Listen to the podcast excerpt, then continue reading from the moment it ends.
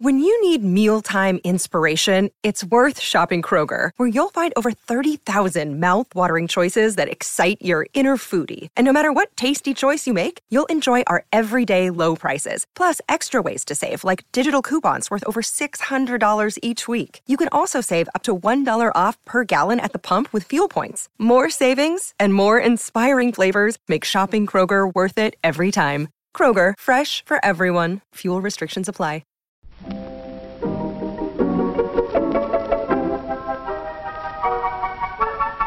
Maybe it's just that you don't know how to use social courtesy. Oh, that's old fashioned. Watch how Lizzie Post and Dan Post Senning act as host and hostess. They know that courtesy means showing respect, thinking of the other person, real friendliness. Hello and welcome to Awesome Etiquette. Today, Lizzie and I are going to be answering some classic etiquette questions. We have a, a particular issue about wedding invitations in the workplace. We're going to look at playlists, Bluetooth playlists for your next party. And we're also going to revisit the question of regifting, which does seem to be an, an eternally evergreen etiquette topic. I'm especially excited about an etiquette salute today that has to do with extended families and meeting cousin in laws. That's all coming up. Awesome Etiquette comes to you from the studios of Vermont Public Radio and is proud to be part of the Infinite Guest Network from American Public Media. I'm Dan Post Senning. And I'm Lizzie Post, and we're from the Emily Post Institute. Hey, man. Take us away. Oh, I feel like there's there's a couple things, um, but mainly what I really wanted to talk about was I had kind of an interesting scenario happen um, on Saturday night, and I tell. I know and I don't know how I feel about it. I kind of want audience participation on this. I want your thoughts on it. So my buddy Justin Panaguti and I we go out uh, to to just go out for the night together. You know, like go grab some drinks, hear some music, have some fun. Life is good. I hadn't eaten and it was 10 o'clock. And in, in Burlington, most restaurants are wrapping up then, but there are a few places. Um, there's this great taco place that's open late. So we went there, grabbed a beer, a glass of wine, like ordered some tacos. Life is good. And the waitress comes over. She's so sweet. She's so great. You know, I love the service there. And she reaches over me to grab something. And as she's pulling her hand back, she knocks my glass of wine over. And it doesn't just spill on the table. This thing like leapt off the table and took a a dive into my lap. And I was just absolutely coated in wine. Thank goodness it was it was just prosecco, so it was white. It wasn't staining. I'm picturing a, a slow motion movie scene with the wine glass. Yeah, exactly. Traveling through the air while the fluid the comes wine. out and manages Yeah. to apply itself to you completely. Completely. It's all over my my lap. It's not fun. And I was kind of in a state of shock. I was just like, "Oh my gosh, that really just happened." Like that wasn't just like a little dribble, you know, like off the table. That was like full on coated. And I go to the restroom and they don't have like the hand dryers or anything. So, you know, I'm doing my best. And she gave me like a towel to wipe. And she feels so bad, our, our server, and, and we're laughing. But I'm starting to think about it and I'm like, oh my gosh, I'm I'm supposed to drive home tonight and now I reek of alcohol. It's 20 degrees outside and I am soaked. Like not just like lightly this will dry in half an hour. Like Accidents I'm will soaked. happen, mistakes will, will be happen. made. How you handle them. Yeah, so I'm starting to think about how uncomfortable I am and just and nervous about driving home. I'm like, oh, should should Justin drive, you know, and drop me off and I leave my car downtown? Do I have to take a cab? In which case I'm paying 20 bucks for a mistake someone else made. And you know, life happens. That's just the way it goes. She did bring me another glass prosecco and that was great and you know, she actually comped both glasses on the tab. And the interesting thing when I tell this story is that most people say she didn't comp the food too. And I said, no, she didn't. And I've really been interested by the reactions from friends and family as I've told them about this, that for that level of a spill and inconvenience, they thought the whole meal should have been taken care of. And I'm curious, what do you think? Because I kind of come down uh, always in between. I'm like, I could see it going either way. But I feel like the restaurant would do a little bit of something for you. And if if there wasn't a bigger bar tab than that, if it wasn't just the spilled glass, Yeah. I would have I would have thought that the restaurant would make some sort of effort above and beyond. Oh, like because I hadn't ordered like four margaritas that night. exactly. It was like a small, yeah. Exactly, yeah. particularly with just a, a small meal too, where it's Yeah. not necessarily the whole table. It's not a huge bill. It's not a huge tab. Yeah. I, I would think that they would want you to walk out the door. Now they might not have fully comprehended just what a what a mess it had been. That's the that's the side of me that's always That's thinking about the I other side of the equation. Maybe like, they didn't really realize. thinking about like when I go home, a you know if anything were to happen, I now smell like alcohol, and I really did. And then B, like you know, it's 20 degrees outside, and I'm walking around with soaking wet pants. Just what it does to the rest of your night. Yeah. Can you go to the place that you were planning to go next? Yeah. Are you comfortable even walking around? Yeah. How soaked are you? Yeah, exactly. And I was pretty soaked. So I just I thought that was kind of interesting. I'd love to hear your thoughts on it. Tell us what you think. If you've had similar situations, how did restaurants handle it? Well, and here's Yeah, my what do you other thought is that you handled it too well. oh, that shut you up. managed to minimize the situation enough, managed to deal with it enough that it didn't even fully register for the restaurant itself. That you you, you were able to minimize the So, event of the mistake I need to- the point where I need an angry face or something like that. a disappointed face. Uh, uh, uh, uh, although, you know. That's going to make other people feel bad. I think you did just fine. Okay. All right. Good. Well, we're curious to hear what you think. But now that I've asked my question, should we get to some listener questions? Let's do it. okay.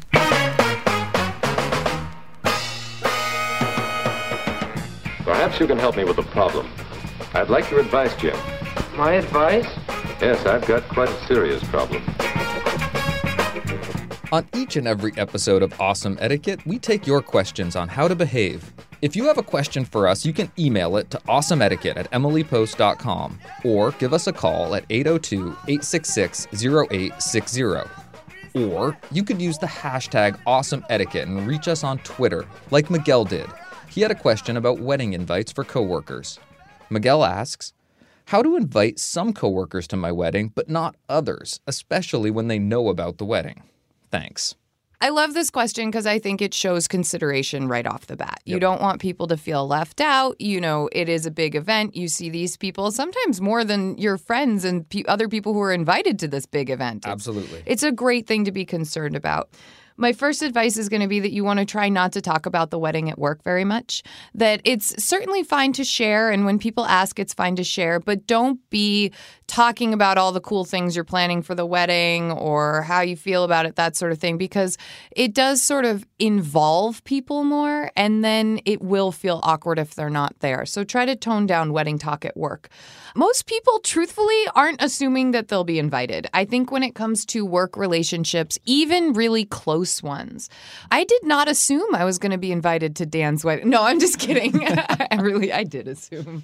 Um, but no, you know, when, when you don't work with your relatives, uh, most people don't assume you're going to be invited to It's a wedding. It's a really good reminder. We tell people all the time don't take it personally. Right. Wedding invitations and, and wedding guest lists are such tricky and difficult things to manage. And and going back, I really truly believe that when it comes to your coworkers, they are not as often expecting wedding invitations. It's not like your best friend. It's not like your cousin that you grew up with. It's very different. Um, so m- most of the time, people don't assume they'll be invited. You really do want to make sure that you mail the invitations rather than hand distribute them at work. Um, sometimes when it comes to uh, people that you see on a regular basis, it's really easy to just hand deliver that invitation rather than putting it in the mail. You know, hey, save a couple pennies, right? But um, it's really best not to do that. You want this to be a social engagement. It is a social engagement, so it should come to their home where they socialize, not at work. Finally, I would also suggest that you ask those who are invited not to discuss the wedding at work. And it's important to make it clear to them that you don't have to tell them all the people who were invited from work um, because it's really none of their business. But I also think that it's important just to let them know hey, I'm not inviting everybody from work. So I just ask that you not really talk about the wedding very much at work. And again, you know, like Dan said, people need to not take this so personally. And I wouldn't just walk around assuming that they will. It's not the case typically. I mean, I know even with my close friends, I don't assume that I'm going to be invited because they might want that small, intimate wedding or you know, you just never know what relationship someone has developed with other people. So you just don't assume that yours is on the same level. And congratulations! Super congratulations, Miguel. Best of luck, Miguel. Awesome Etiquette gets support from Storyworth. There are some stories about your mom's life that you truly never get tired of hearing. From hilarious to heartfelt, tear jerking to plot twisting, mom's retelling of the events always brings a bit of joy. Just in time for Mother's Day, we here at Awesome Etiquette found the perfect gift that can capture all of your mom's stories for your family forever. It's called Storyworth. Storyworth helps you preserve precious memories and stories from your mom or a mother figure in your life for years to come. Here's how it works. Each week, Storyworth emails your loved one a thought provoking question that you get to help pick. What was your first job? Who was your first crush? Storyworth makes the writing process a breeze. All your loved one needs to do is to respond to the email prompt with a story. Long or short, it doesn't matter. I did this with my mom and it was really, really rewarding. You'll be emailed a copy of your loved one's responses as they're submitted over the course of the year. You'll get to enjoy their retelling of the stories. Some you probably already know, or maybe the ones that you're surprised by you haven't heard before. After that year of fun discovery and reminiscing, Storyworth compiles your loved one's stories and photos into a beautiful keepsake hardcover book that you'll be able to share and revisit for generations to come. You can even keep a copy of the book for yourself. Give all the moms in your life a unique, heartfelt gift that you all will cherish for years. Storyworth. Right now, save $10 on your first purchase when you go to storyworth.com slash manners. That's Storyworth, S-T-O-R-Y, W-O-R-T-H dot com slash manners. It's manners with an S to save $10 on your first purchase. And now back to our show. Our next question has to do with gift giving, and it's titled Not All Sharing Feels Nice. Dear Lizzie and Dan, my question is about my mother giving away my gifts for her to other people. I wasn't sure if this was something I should try to understand from her point of view and leave it alone, or have a conversation with her about it. I select my gifts for my mother with care, specific to her needs and hobbies, but I've found out in several occasions that she has given away the items to her friends whom she thought would benefit from these items as much as she did. Her response is that once received, the items belong to her and she can decide to keep it or give it away. If she really needed the item again, then I could buy her another one. Oof. I would much rather have seen her enjoy and benefit from these items, but what is the expectation regarding the use and ownership of gifted items? I hate to say that now, when I consider a gift for my mother, in the back of my mind, I'm wondering if she will give the item away. Please advise. I would love to hear your thoughts on this. I've been most impressed by your ability to separate the issue from the big picture. Thank you. Gifts. Well, gifts. Thank you for your question. This sounds pretty rotten to me. Imagine you give someone a gift and find out they gave it away. The only thing I can't figure out from the reading of the question is whether mom has used these gifts and enjoyed them and then gives them away, which I would condone. I would say that's okay. Mm-hmm. But if she's just straight up giving them like, here, mom, new paint set. Oh, great. Here, Betsy, new paint set. Oh, great. Like, then I've got issue with it. What do you think? So I think there's some legitimate hurt here. And I think that pain, that very real pain, is a good place to just jump back and take a look at the really, really big picture. Because it is someone's right. They've received it, it's theirs. They get to decide what they want to do with it now. And in a culture where a lot of people are dealing with a lot of stuff, the way to best handle that stuff is, is maybe something that's legitimately changed over time we came down on the side that you got to be so careful that generally speaking, we don't think regifting is a good idea precisely because of the kind of feeling that you're talking about here. And I just want to affirm that that feeling is real and you're not alone in it, that a lot of people feel that way. It, it somehow seems to minimize the gift, the impact of the gift. It feels like someone didn't really receive it and care about the thought that you put into it. And it, it minimizes your generosity. And you always have that wonderful phrase, generosity of spirit, spirit of generosity, both of them. And I think it gets at that. And it takes the best part of gift giving and squashes it. So, your question is a great reminder that it's important to really receive gifts well. And I think that it's really important how you talk to your mom about this. It sounds like you've mentioned it before. I think that you feel strongly enough about it that it would probably be okay if you brought it up again. And this is where I, I like to think about my cousin Lizzie when I think about how to approach these issues and how to bring them up because she she approaches it with a tone I think that's oftentimes appropriate to the level of the offense. And I think the success with which you have that conversation is going to depend on um, the degree to which you can take responsibility for your feelings. You can talk about how it makes you feel. You're not challenging her right to do this. You're just talking to her about how it makes you feel when she does. When you, I feel. The power of the when you, I feel statement, or even if you don't structure the statement exactly like that, if you're thinking about that framework in your mind, I think it can really help with this kind of a conversation having said all that, I think it's also okay to adjust your behavior a little bit. If your mom really feels strongly that that's her prerogative and that she's going to continue to do this, if it makes you feel that way, I think that you can change how you gift give. Change how you do your gift giving and not from a spiteful place and not from a vindictive or a vengeful place, but just from a being realistic with yourself you can say, you know, this isn't a big priority of my mom. She she's not as interested or invested in in receiving gifts from me. In the gifts, in the tangible stuff. So so I'm going to focus on on other ways to really connect with her and show her how much I care. Right, to let those other ways be the building relationship and when it comes to things like let's just assume they celebrate Christmas and birthdays and things like that, that those are the days where you'll do something for her because that's kind of tradition in our culture to do something, but you won't put a lot of weight on on making those things incredibly special or meaningful. Instead, make the moments you share with her, the things you go do, the meaningful, special part of your relationship. Lizzie, you're always good with sample language for this kind of discussion. I'm curious, how might you handle bringing something like this up with your mother? I think, well, just like you were talking about the when you, I feel type statements, I would keep it structured to that. The other thing that I have learned is compartmentalizing. You don't have to show all your emotion when you talk about something emotional.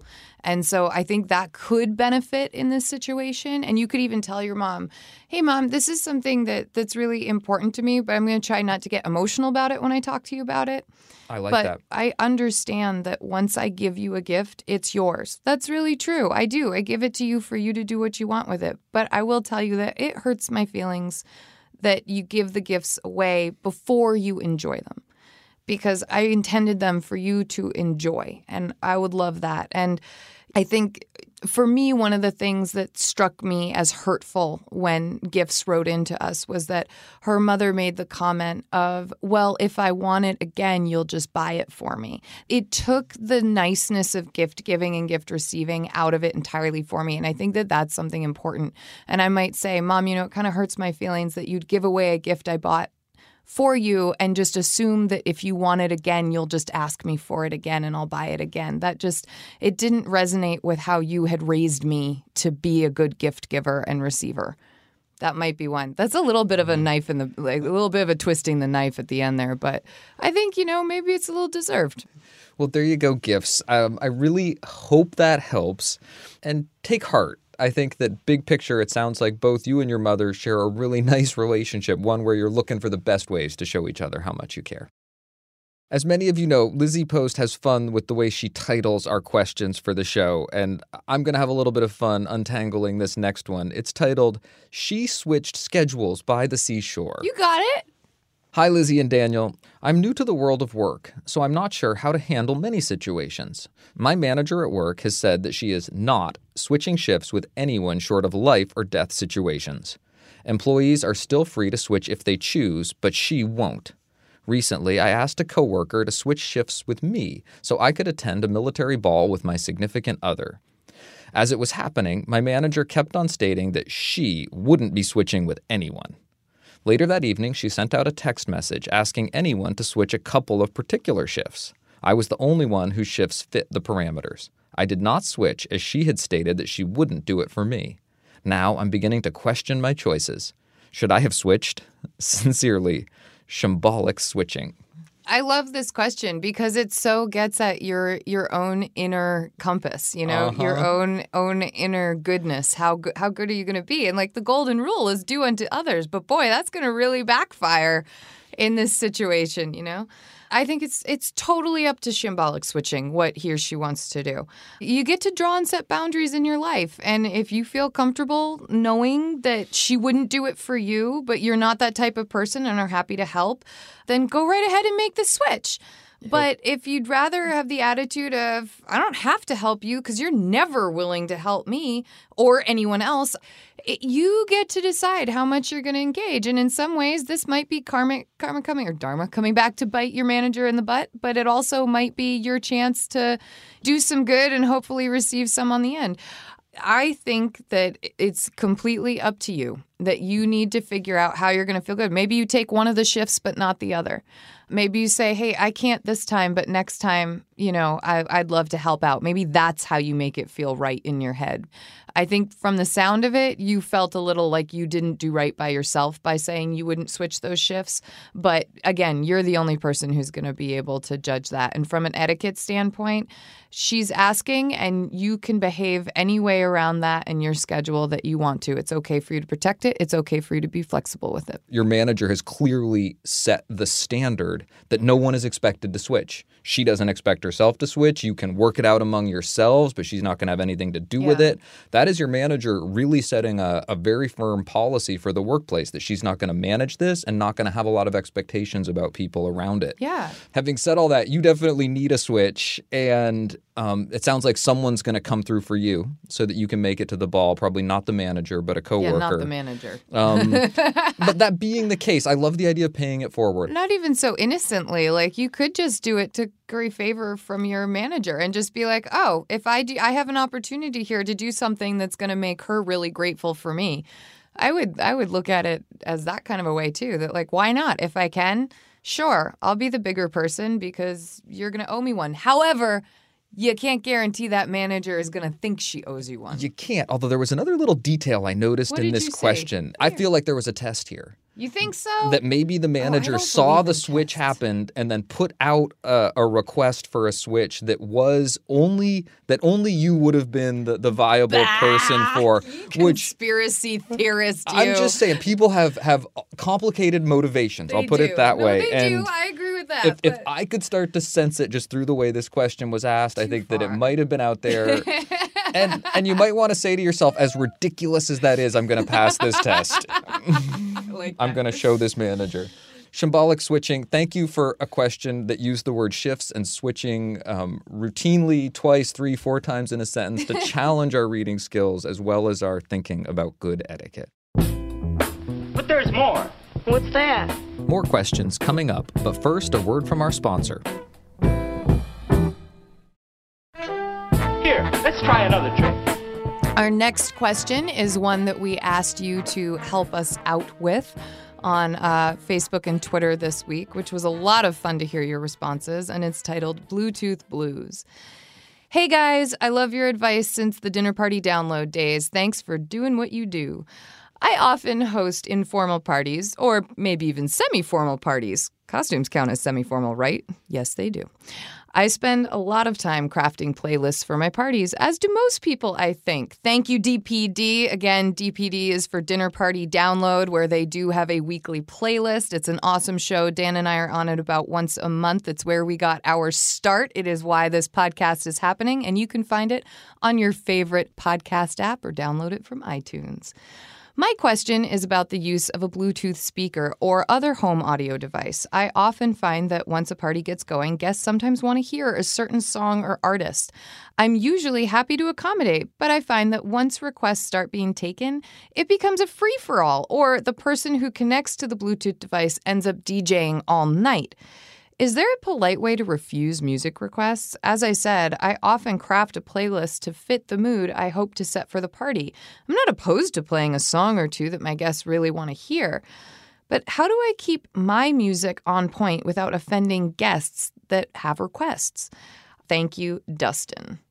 Dustin, I say this is one of those places where you get to enjoy your host's prerogative. If you've worked really hard to set up a playlist, you can always tell that to someone. You can say, you know, I spent all afternoon on this playlist, or I was really looking forward to this playlist for this party. Doesn't make you sound like namby pamby, like precious, like so not flexible? I'm challenging you on this. A and I'm little making bit. ugly faces no, in the and I studio know, too. and it's a fair thing because yeah, you don't want to be that Yeah. host either. You don't want to be Yeah. ungracious or ungenerous. Yeah. Um, offer to add the song to the end of the playlist. there you I like that one. Offer to uh, bring it up or insert it later on after dinner's over or after cocktails are over. So you acknowledge the request. You try to accommodate it in some way. But I was making the analogy in my head. What if someone made a suggestion of something to add to the meal right? you had cooked what or would prepared? you do? I wouldn't. I'd be like, thanks. I think the recipe's good. Go sit down. Unless there's a dietary restriction. and then I was thinking about the real etiquette of the situation. I think once you've kind of exercised your host's prerogative and politely declined, I think it would be rude for a guest to be persistent and to continue to push I for think that. so too.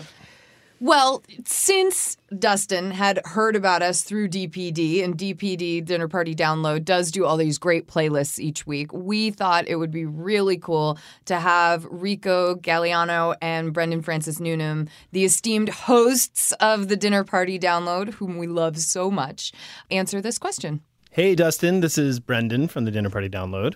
And this is Rico, and that's a it's a great question and one that we've actually uh, attacked in a book that we are writing about dinner parties and how to throw them.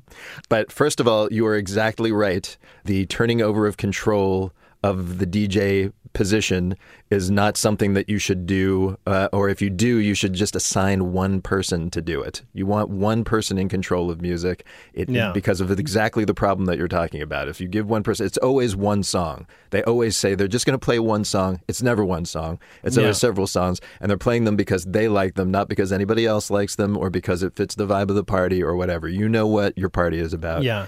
You should have control. Phones are dinner party destroyers. In they're general. like little they're like little grenades that can destroy a dinner party when people check their texts and when people go into them to find music to play their music. So I hear what you're saying that there may be a, there may be a moment where someone is making a point or it's like, oh, I really love this song I heard and uh, when I was traveling in Costa Rica. So maybe one song you can do it. You can let them play the song or you can control it with your device, but you don't hand over. Yeah, don't don't hand over the controls. Not okay. Yes. You can lie and you can say, "Oh, my phone's not Bluetooth. Doesn't work. Sorry." Because that's the second part of the of the question. Obviously, is how do you keep somebody from taking over the DJ position Oh, if they lie. ask? Mm-hmm. Yeah, right. That's the this is our this is often our advice is that Yeah. you, you pull a lie. No, it only works with my phone. Sorry. Exactly. Uh, that's one thing to do. The other thing you could say is, uh, "Oh, I don't know how." Claim ignorance. It took me forever to set the thing up so that it recognizes my phone. Please don't don't mess with it because it might just turn off and we'll never be able to stream any music again. Uh, that's a good lie. Any other lies, Brendan? Uh, I was actually just tr- looking at my phone to see if I could play an annoying song, just to illustrate how how annoying it would be if everyone had full control too. Yeah. Well, that sounds. No, that, this sounds song, like it's- a, I know. that's actually, a lush '80s track. You track. know what? We have a correction. If Rico or I are at your dinner party, you can Yeah. let us take control. How's that? Yeah, we just. Uh, I hope you don't mind posts that we just uh, music bombed your party. All right. Thanks, Dustin, for listening. Thanks, Post, for bearing with us. Thanks, guys, for chipping in and supporting my position that you're the host and you have host prerogative and that you can politely decline when someone asks if they can jump in and take over your playlist. I feel like we taught them so well. We That did. such Boys, we've told you, you don't lie. You don't lie. You just simply say no. And maybe there's a benevolent truth, a kind truth. You know, it's Well- more than I want to get into right now. I'd rather not uh, hook up and unhook oh, up phones all the night. let's just running. let the playlist run. Yeah, it's all in, in how you casually say it, we think. But can I just say, can we coin the phrase like it's a dinner table grenade? Okay, that your that was cell the phone best part of that grenade? That's like the best part Cell of that answer. Cell phones answer. are grenades that destroy dinner parties. What we love is that most of you, our audience, agreed with Brendan and Rico. Amanda said, putting aside for a moment my horror that a guest would ask to change up a hostess playlist at all, I, love that. I love that. I would politely decline such request, as the hostess herself noted the problem she encounters with the practice. I would thank the guest for the compliment on the music and invite them to continue enjoying the party, saying something along the lines of, If you like this song, you'll really enjoy some of my other selections. nice. Kay from Seattle jumped in and said if they want their playlist, they can have it at their party. Simple. Uh, Corey from St. Paul called and left a message for us. If you really want the integrity of your playlist to stand, um, you just smile and say, No, I think I've got it. I appreciate it, but no thank you. Or you smile and you say, Thank you for the suggestion. I appreciate it. I'll see what I can do. And in your heart, you know that you're not going to play it or that it's already in the list and it will come up naturally. And a few of you had some other ideas as well. LaDonna suggested when inviting a guest, allow them to make one song request on their RSVP. Randomly mix these songs into your playlist. Our buddy Chris from Burlington was telling us that there are all kinds of ways that you can make this work for you by actually inviting your guests to participate, if that's something that you want to do, whether it's through iTunes and Apple TV or Google and Chromecast. There are lots of great ways for you to invite your guests to participate. That way, it's something that's still coming from you as the host. Chris finishes up by saying that that said, if I was approached with this issue, I would simply tell my guests that tonight's music is on a set playlist. If I start to take requests, I'll spend more time on my smartphone queuing up songs than enjoying the party. I really like I like that concept to end this question with. It's really honest, it makes sense, and it's party appropriate. So Dan, can we play the Bangles now? Um, you know, Lizzie, I worked really hard on the podcast plan for today, and that's not on it. So, can we add that to next week's show? Absolutely. To make a good impression, you must know what to do. Thank you so much for your questions and your comments. We love your comments and your thoughts and your updates. So please feel free to call in and leave us a new question or a comment or an update. You can leave us a message at 802 866 0860. On Facebook, we are Awesome Etiquette and the Emily Post Institute. And don't forget on social media to please use the hashtag Awesome Etiquette.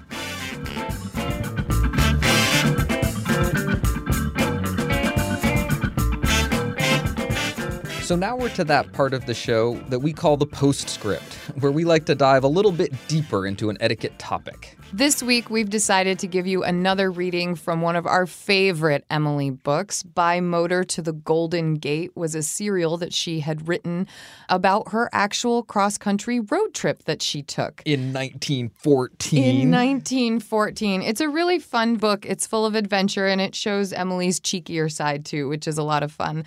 Our reading today comes from page 111 and it is it's about speed actually. And i think this shows a little bit of our great great grandma's character. The very sound nebraska correlates dragged road speed.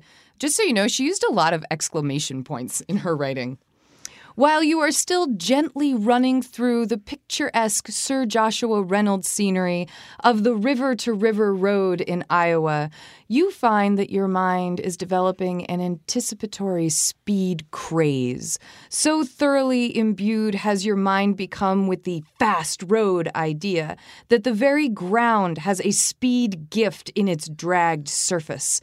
What if your engine is barely capable of 40 miles an hour? That miraculously fast stretch magically carries you at the easiest 50. If you have a big, powerful engine, you forget that ordinarily you dislike whizzing across the surface of the earth. And for just this once, even though you think of it more in terror than in joy, you are approaching the raceway of America, and you too are going to race. We must be sure that everything is in perfect running order, you exclaim excitedly, as you picture your car leaping out of Omaha and shooting to Denver while scarcely turning over its engine. Not many stopping places, you are told. What matter is that to you? You're not thinking of stopping at all. North Platte, perhaps yes. 330 miles in a day is just a nice little fast road run. A nice little witch, says the head of a garage in Omaha. We'll leave early, you continue, unheeding, and make a dash across the Continental Speedway. See here, stranger, says the garage man. What state of fast circuits do you think you're in? This is Nebraska, and the speed limit is 20 miles. 20 miles a minute, you gasp? That certainly is speed. The garage man half edges away from you. From here to Denver, is about 35 hours straight traveling. You gotta slow down to eight miles through towns, and you can't go over 20 miles an hour nowheres. When you manage to get a little breath into your collapsed lungs, you say dazedly, But we're going over the fast dragged road. Road's fast enough, but the law'll have you if you drive it faster than 20 miles an hour. If you can find the joke in all of this, you have a more humorous mental equipment and a sweeter disposition than we had. Across Nebraska, from the last good hotel in Omaha to the first comfortable one in Denver or Cheyenne is over 500 miles. At the prescribed speed of about 17 miles an hour average, it means literally a pleasant little run of between 30 and 40 hours along a road dead level, wide, straight, and where often, as far as the eye can see, there is not even a shack in the dimmest distance. And the only settlers to be seen are prairie dogs. If between Omaha and Cheyenne there were three or four attractive, clean little places to stop, or if the Nebraska speed laws were abolished or disregarded and it didn't rain, you could motor to the heart of the Rocky Mountains with the utmost ease and comfort. Oh, great great grandmama. She could turn a phrase, but I'll tell you what really jumps out at me is her attitude about rules. I know they were made to be broken. That they're made to be broken. But she stays within them too. We we often talk about you got to know the rules to know when yeah. and how and where to break them. I and love this is a good example of such thinking. I love that she could embrace the thrill of traveling yeah. these Nebraska roads, which if you've ever driven through Nebraska, it is it is large and flat, and you do just kind of want to bomb through it. Like it's fun. I'll leave today's postscript with a little vacation reminiscing. Yeah, go um, for it. Oftentimes, when you visited a, a, a, palace in Rajasthan, there would be a garage associated with it that would totally. have antique automobiles, some original Rolls Royces and original Mercedes from this era. And as I was looking at these cars with my mother not too long ago, she would sort of indicate to me, picture that car with a slightly different front, and that was the touring car that Emily was taking across the so country cool. in 1914. I'll say it again. So unbelievable. What an indomitable spirit that woman had. 20 long miles from town, my old car broke down. The clutch is shot and the sun is so hot. Oh, what I'd give to be home. 19 Every week on Awesome Etiquette, we think it's important to celebrate when people experience good behavior in the world. And this week, we have a salute from Stephanie. Stephanie is newly married as of three years ago and is still getting to know her in laws. She has a salute for Andrew, whom she met this past Christmas. Hey, this is Stephanie. I'm calling from North Carolina, and I wanted to give a salute to my husband's cousin's husband. my husband's cousin is from England, and she lives there right now with her husband. And um, they flew over this past Christmas to visit us, and that was my first time to actually meet them. I am a little bit of an introvert, so I was, you know, kind of nervous to meet some more family. He's well traveled. and he's lived all over the world, and and he still travels today. Like he has a lot of stories, but yet he chose to not share them all, but actually listen. Like I'm a nerd, and I like video games and sci-fi, and he was like, "Oh, that's cool." So like what's your favorite sci-fi movie? And so I would talk about that, and then he was like, "Oh, do you like the sci-fi movie?" And I was like, "Yeah, I do." And so like he would just ask these meaningful questions, even though he wasn't into sci-fi or video games, but like he really made a point to really listen to what other people had to say and ask questions to make them feel really valuable, which was so cool to me. He was just a great conversationalist, and that like really inspired me. It made me want to become a better conversationalist myself and stop always interjecting my opinion into things, but actually like ask questions and listen to what other people have to say. I hope he can come back to more Christmases because I've really enjoyed having him there. A new friendship had formed, it felt like. And I wanted to just say thank you to Andrew um, for just making our, our days feel so special and calm and relaxing and just really comfortable and making everyone feel like they really belong there. And thank you, Lizzie and Dan, for taking my call and for letting me give my special etiquette salute.